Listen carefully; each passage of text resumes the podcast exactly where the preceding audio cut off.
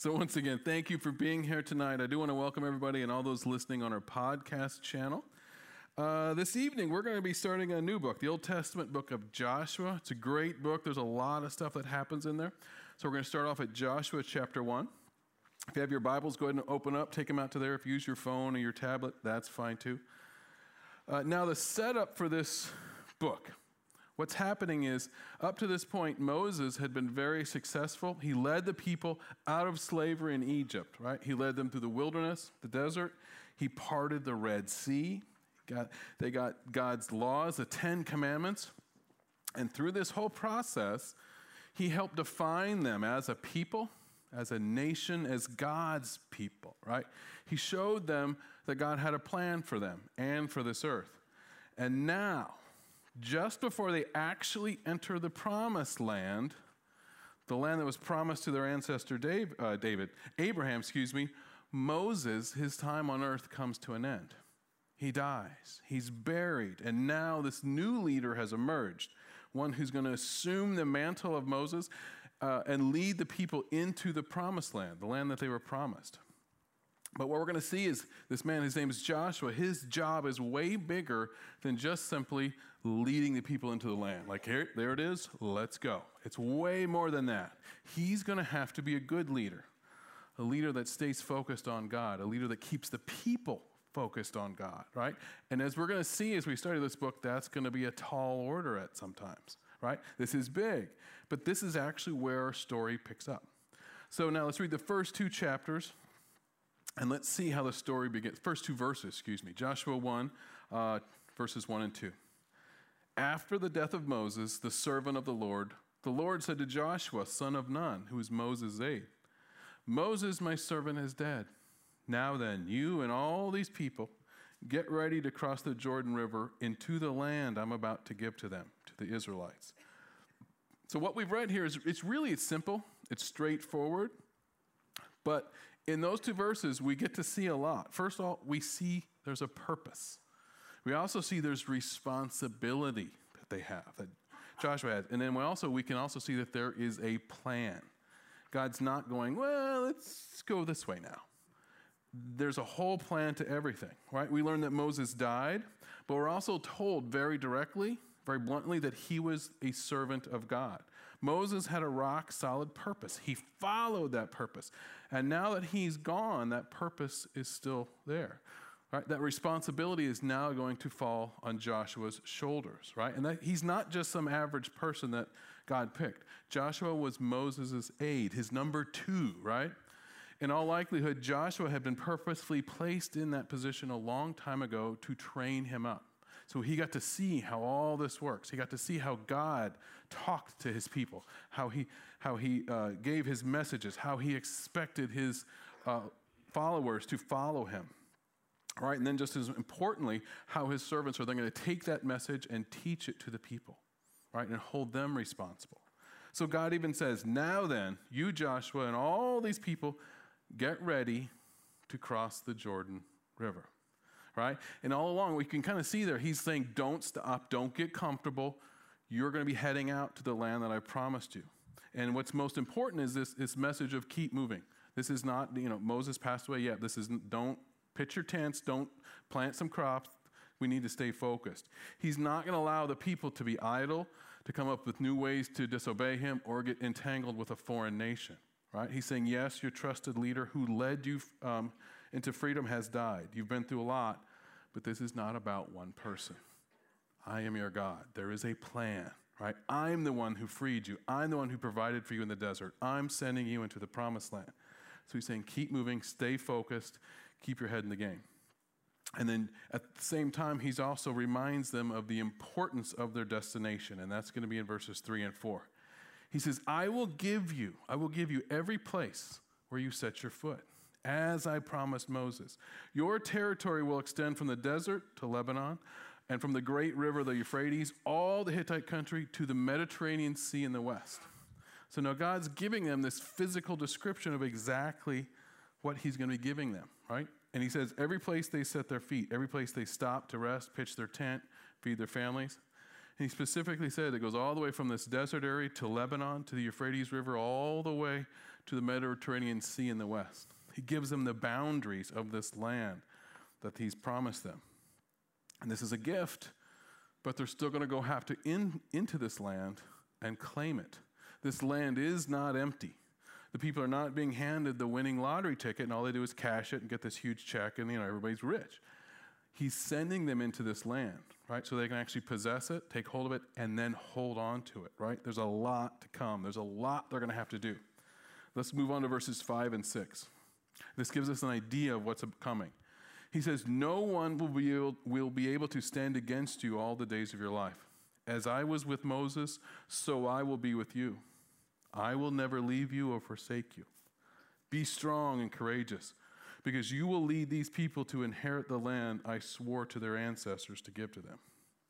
Now, this sounds really great, what God's saying to Joshua. It is but there's some specific words we need to focus on because they're incredibly important and they probably don't stand out as much as they should when you first read it. Because, for instance, God says, I will never leave you or, or forsake you. Sounds awesome, right? Like, oh, that's great. But there's more to it than that. Because this is how my mind works.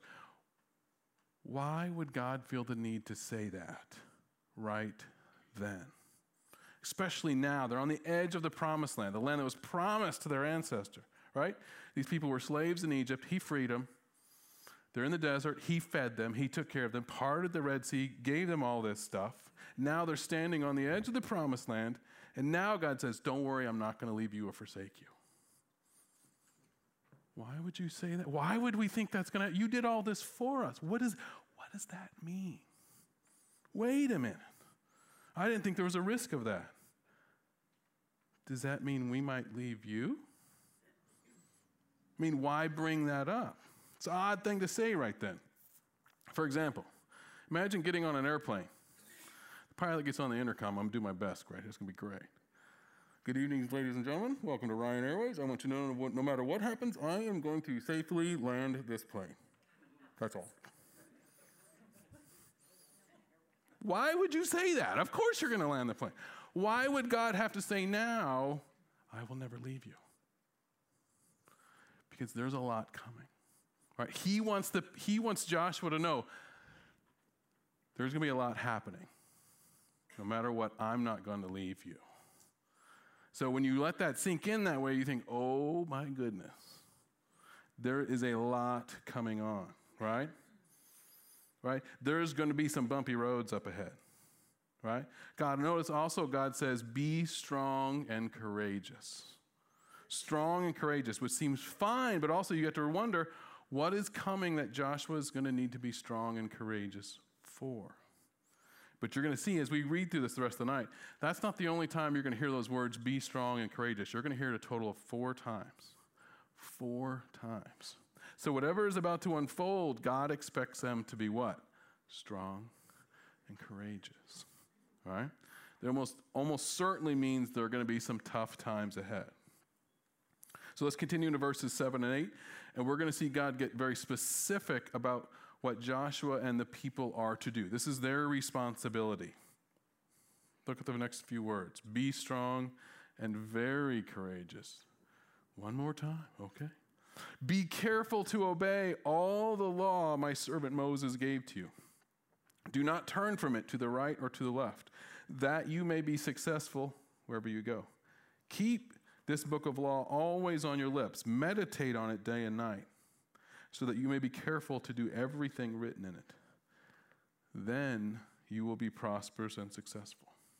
Okay, so there's that phrase again be strong and courageous, right? Now, you probably also noted how God gave Joshua a series of commands and warnings and what would happen if they didn't follow, right? he says, Be careful to obey all the laws you were given. This doesn't mean you follow like 95% ish. You know, get a B plus in that category, right? Don't, he doesn't, he's not saying follow it if you like it, only in part. It means he says you have to follow it completely, wholeheartedly, every one of you completely. He told Joshua, don't turn to the right, don't turn to the left, which indicates there's going to be time, times, oh, it would just so much be easier if we just went just a smidge, just around that one one, just that one lot, just a little. It's not a big deal. Down the road, now that's good. It's just a little bit this way. Not a big deal. God's saying, You can't do that. This is the only way you can go. You cannot go to the right. You cannot go to the left. Your only option is the way I've laid out for you. And God says, Do that because then you will be successful. So their success depends in part on doing what? Staying straight. Straight. Follow the law. Don't follow the law, and you're not going to have the same success. And to help Joshua, Joshua in particular stay focused, God gets specific about how close, this is interesting, how close he needs to keep those laws. God says, Keep the book of the law always on your lips, always. Meditate on it day and night. That means read it, sit there, think about it, so that you may be careful to do everything written in it. And he says, Then, then you will be prosperous and successful. So read the law, recite it, reread it Read it aloud, recite it out loud, read it again. Always be talking about the law, you and the people. This means it's not acceptable to only talk about it on the Sabbath, like it's our Sunday. This is not a one day a week thing. This is every day. It's always to be on their lips all the time. Then they'll be prosperous and successful, which clearly suggests if they don't do that, what's going to happen? Yeah. Right? There's a lot riding on this. Now we got to keep in mind these, this people, this nation, did not come from a strong nation with a rich culture. This people, these people, the Israelites, do not have a huge, big capital city around the corner. If things go bad, they can run back behind the city walls. They don't have this protected area full of crops that are planted and everything's going to be okay. This is it. They have nothing else. They have no home. They have no real identity as a nation yet. If this fails, there is nothing to fall back on. It's back into the desert wandering. These people were freed from slavery 40 years ago. They lived in the, as nomads in the desert, carrying everything on their backs. And now, as they begin their new life, they're going to have to float, closely follow God. This is a very serious time, but it's also a lot of excitement because now they finally have their home in view a home that their God is giving to them. Let's proceed to verses uh, 9 and 11. Look what God says Have I not commanded you? What's he say? Be strong and courageous. Okay, I get it, God. I get it. Then he says, What? Do not be afraid. Do not be discouraged, for the Lord your God will be with you wherever you go. So Joshua ordered the officers of the people Go through the camp, tell the people, get your provisions ready. Three days from now, you will cross the Jordan, Jordan, right here, and go in and take possession of the land the Lord your God is giving you for your own. Again, we said there's a command to be strong and courageous. God says, don't be afraid, don't be discouraged, which tells us that at some point in this promised land, there is going to be significant problems. They're going to encounter situations that are going to cause them to be afraid. They're going to see things that will cause them to lose their courage. And to prepare them for that eventuality, God is repeating himself I will be with you. Be strong. Be courageous. He's reminding them that He is their God, He is in control. He brought them out of slavery by His mighty hand. He is the one sending them into this promised land. The whole time He's saying, I will not leave you, I will not forsake you. He's building them up, their hearts and their minds. This is a God who cares for his people. He wants them to be successful, he wants them to trust him. And so, in addition to being mentally and spiritually prepared, verse 10 tells us Joshua sends his officers through the camp. He tells them to be physically prepared. Get your provisions ready. Remember, there's no grocery store nearby. There's no Walmart, Publix, there's no Amazon. It's going to be at least another 20 years before they get that. They're going to have to prepare all their food ahead of time. I just seeing if you guys are paying attention. Probably like 30 or 40 ish, but you know what I mean. Food, water, clothes, weapons, bandages, everything they have to carry with them. And they're told in three days, you're going to move out, three days. Now, like so many things with God, We operate on whose time? His time. I imagine there would have been lots of people in the camp. I probably would have been one of them. One of them like, why don't we go tonight? Why don't we go in the cover of darkness? That'd be really smart. They'd never see us. But we operate on God's timing. And usually I found the biggest reason we don't like to wait because we think that we're ready. We think that we know what we need. Right? We have, I have all we need. I know, I know what's going on. We think we understand the risks. We know our strengths and our weaknesses, right? So let's go. But there's a problem. We don't understand it all. We think we understand God's plan. We think we understand what we're supposed to do. But in reality, a lot of times we're way off. We run in this direction with a sledgehammer going after a gnat when really God was saying, no, just go this way. The gnat's not the problem. And when we do this, it doesn't mean that we're unintelligent or bad Christians or have bad motives. In fact, it's usually the opposite. We really care, we're motivated, we want to do things, we're gung ho. The hard part, though, is discerning our will for God's. It happens. Great example of this is Peter. When he denied Jesus three times, Peter was getting ahead of God's plan. Let me show you. It's in Luke 22. Simon, Simon, this is Jesus talking. Behold, Satan demanded to have you that he might sift you like wheat. But I prayed for you that your faith may not fail. And when you have turned again, which means you're going to lose your faith, when you come back, strengthen your brothers. Peter said to him, Lord, I'm ready to go with you both to prison and to death. Jesus says, uh, Peter, Peter, the rooster will not crow until you deny me three times. So, believe it or not, in this passage, we see Peter getting way ahead of Jesus. Jesus even tells him, Satan just asked me to have you. And I prayed that your faith will not fail. And when you come back, strengthen your brothers. Before even Peter gives us a chance to sink in, he says, No, but I'm ready. I will die for you. I am going to die. I'm right there. Where's Peter's head? He's like 10 miles ahead of Jesus. Jesus is like, I don't need anybody to die for me. That's not what I'm asking. What I need from you is your faith to remain strong. And I need you to be there for your brothers. Peter's like, No, no, I'll take a bullet for you. I'm right there. He's like, That's not what I'm asking you. It's almost like they're kind of having a similar conversation, but you know they're not. And Peter, who's very much human like us, he's 10, 10 steps ahead of Jesus, solving a problem that doesn't need to be solved. Jesus even told him, Listen, you're going to deny me three times. You're going to hear a rooster crow. Peter's like, No, I'm, no, I'm going I'm going to take a bullet for you. What happens? Peter denies him exactly the way Jesus said. Remember, Peter had wonderful intentions. He really did. He believed in Jesus Christ, and I believe he would have died for Jesus. But Jesus was face to face with him having a conversation, and he's off trying to solve a problem that Jesus didn't need him to solve. Jesus wanted him to keep his faith.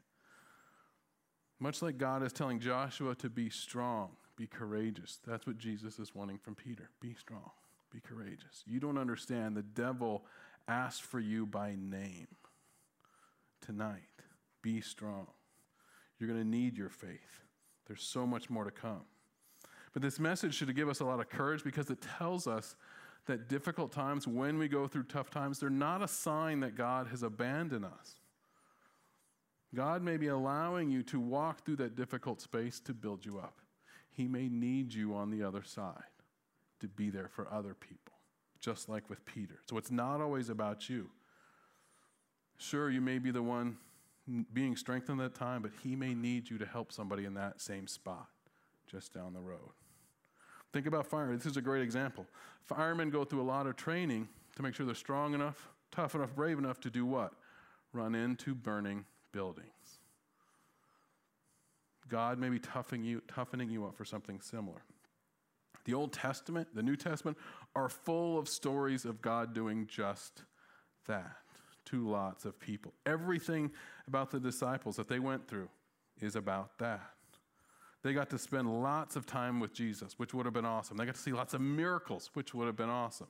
Right? They learned amazing things from Jesus Christ, stuff that we hope to learn in, as well. The question is, why did all that happen? Why were they shown those things? Why were they taught those things?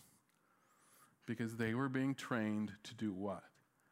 Take that message out into the world alone. A world that would be unwelcoming, unforgiving. They were going to be harassed, they were going to be whipped and beaten. And all but one of the disciples died a horrible death, did they not? And they did it willingly so that we would know about Jesus Christ. Each one of them did that. So 2,000 years later, on the other side of the earth, we would have a chance to know about Jesus Christ. And when they began following Jesus Christ, there's no way in their minds they could have comprehended what was coming. There's no way they understood how far, how successful the gospel would be. They didn't know. But we know they very much did one thing right, and that was trust Jesus Christ. They remained strong and courageous. They went where he said, Go, they stopped when he said stop. They waited when he said wait. And above all, they kept their faith. Each one of us here is here because of them. Now let's continue in our story. Uh, Joshua 1, let's read verses 12 to 15. He says, But to the Reubenites, the Gadites, and the half tribe of Manasseh, Joshua said, Remember the command that Moses, the servant of the Lord, gave you after he said, the Lord your God will give you rest on this land. Your wives, your children, your livestock may stay in the land that Moses gave you east of the Jordan.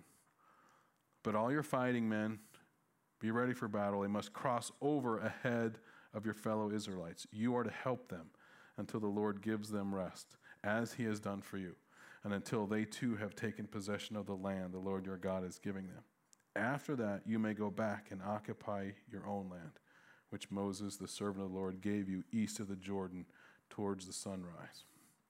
So, really, what's happening here is a couple tribes the Reubenites, the Gadites, and the tribe of Manasseh. They were already, they had just been given previously land, their own promised land, east of the Jordan River. So, on one side of the river, a few of the tribes had already been given their land. They were done. They were setting up, you know, nice little houses, picket fence, two and a half car garage, all that good stuff, right?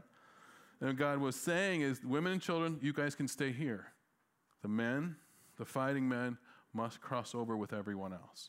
They are going to help their brothers and sisters who don't have their land yet. They're going to fight, they're going to secure that land, and they're going to stay there helping them until everybody gets their land. Then they can go back home.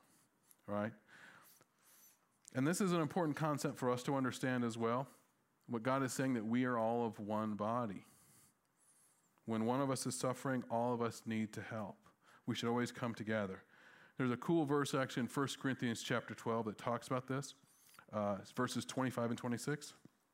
That there may be no division in the body, but that the members may have the same care for one another. If one member suffers, all suffer together. If one member is honored, all rejoice together. So even before this verse was written, written, God was encouraging the Israelites to live this out. They're one body, they must help each other achieve their portion of the promised land. It's only once all the tribes have their portion that everyone else can relax, go home, and settle in. So we come to an in- interesting portion of our story for today. God has spoken to Joshua. He's made the expectations clear. They're to follow the law, right? They're not to veer off to the right or to the left. Everywhere they set their foot, He is going to give them. They're to be strong and courageous. They're to keep the law on their lips and meditate on it day and night. They're to work together as a group, right? The job is not done until all the job is done. But lastly, they're not to move forward until God tells them the time is right. So Joshua takes all this information and he gives it to the people, piece by piece, A through Z. As a good leader, he shares everything the rules, the expectations and he places himself right in the middle. Just like Moses, he takes the driver's seat, he takes all the responsibility. He is there, he wants them to be successful. And this is where it gets interesting. So now, the next few verses. Now the people have heard everything, right? Everything we've talked about, the Israelites have heard. This is their response back to Joshua, verses 16 to 18. then they answered Joshua, Whatever you have commanded us, we will do. Wherever you send us, we will go. Just as we fully obeyed Moses, so we will obey you. Only may the Lord your God be with you as he was with Moses. Whoever rebels against your word and does not obey it, whatever you may command them, will be put to death. And look what they say to Joshua only be strong and courageous. This is the people talking to Joshua. Notice again, this is a big response, and I believe it was made in, in sincerity, but let's be honest, what they just said involves a lot. And the penalties for failing are huge. For example, the people state publicly, Whatever you have commanded us, we will do. Wherever you send us, we will go. That's a lofty statement, right? Because they have not been to war as a people before. And that's what they're about to do. Maintaining that, those promises is going to be difficult. Going wherever God calls them without complaining, without whining, is going to be a tall order. Because remember, this is the same nation that repeatedly, after God freed them from slavery, they complained an awful lot, if you remember the story. They, they complained that He brought them out the de- in the desert only to let them starve. They complained, You brought us out here to let us die of thirst. You complained, they complained, You brought us out here, and now we can see the Egyptian army coming, the Red Sea here. Now we're just going to get murdered. We should have just stayed there. They always found something to complain about. But let's be fair to them. Nothing like that had ever happened to anybody. We know the story, so it's like Monday morning quarterback. We know how it adds. We're like, oh, I would have never done that. I would have totally stood on the banks of the Red Sea and be like, oh, it'll be fine. Trust me. Wait like 20 minutes. Watch. They didn't know. They had no idea that as the Egyptian army was bearing down on them, God was about to part a sea so they can walk by, walk through on dry land. That was crazy. They had no idea when they ran out of food, food was going to fall from heaven and they just pick it up off the ground and eat it. That had never happened before. They didn't know that was possible. And now God had kept his word. They're on the edge of the promised land about to go in. Before they go in, they're rehashing all their responsibilities. They came from the desert, right? They had nothing behind them. Now they're this entering this promised land, but it's populated with people. There's already large cities. Other nations, they're going to have to conquer those cities, drive those people out, take control of that area. So now it's vitally important they understand what's expected of them. This is why they respond that way. The God, you did all that you said you would do. You remained faithful. So now wherever you're going to send us, we're going to go. Whatever you command us to do, we're going to do. That's, a, that's really, it's got to give him credit. That's a wonderful statement by people who now realize he is their God. They are his people. He can be trusted, he can be followed when the way gets tough. Even if they can't see what's about to happen down the road, around the corner, they can trust him. They understand that his laws are good, really good. So they respond in unison, We will obey you and in a very unique but telling indication that they do understand the difficulty ahead, they look at Joshua and said, Only you be strong and courageous. That's the people telling Joshua that. They know they're going to need a leader who is strong and courageous. They know they need a leader who's going to be, have more faith than them. They need someone who's going to hold them accountable, bring them back into line, keep them focused on God. They know they're going to pull them a little to the they're going to try to pull them a little to the left. That's a telling statement. It's very honest. It's also surprising how much they, how self aware they are. But again, they're honest. They're upfront about their desire to be close to God. The minute they go, of course, they want someone to bring them back. That's honorable. That's commendable. And let's be honest, that's far better than how the Israelites behaved when they were first freed from slavery. When they were first freed, they were people, they were lost. They struggled with their own identity, they struggled with their relationship with God. But now they have faith. Now they're cohesive. Now they understand their limitations and they're asking for help in the future when that happens. That's a lesson for each one of us. So, this actually starts to bring us now to what we can learn from the Israelites ourselves. We need to have the same faith that they do the same conviction that they had. We need to be able to look at God and say, Whatever you command us, we will do. Wherever you send me, I will go. we also need to say, make our pastors and our elders strong, courageous. If we start to go to the right or to the left, have them bring us back. We are your people. We want to follow you. We want to follow your plan for our lives, just like the Israelites did. So now, as we begin to wrap this up for tonight, we do need to focus on each one of us here because that's where the story ultimately takes us. Because this is about faith. So, this is what we want to do. Two things. First of all, if there is somebody here who has not yet accepted Jesus Christ, we always want to give you that opportunity. We want to invite you to do that, to invite him into your heart, because that's where it starts. Nothing will happen until you believe in Jesus Christ. Nothing will change until you realize you're a sinner and need to be forgiven. So, what we're going to do is we're going to pray, and in that prayer, we're going to give you that opportunity. All you have to do is say the words that I say, repeat them after me. But also in that prayer, for each one of us here, we're going to be pray. We're going to pray that each one of us trusts in God the way the Israelites did. That we're going to trust that God will send us wherever He needs to send us, that we will follow. That we will trust Him when we can't see to the right or to the left or what's around the corner. We're going to do whatever He commands us to do. We're going to pray for our leaders to be strong and courageous, to help us when we're weak, and to guide us, to keep us on track. But most of all, we're going to pray for God to use us the way He used the Israelites, the way He used the disciples, because that's our true purpose here. Amen? Let's pray. Father, I believe in your Son, Jesus Christ. I believe that you sent him to this earth you sent him to die on the cross for my sins, and I believe that you raised him from the dead. Today, I ask to have a relationship with Jesus Christ.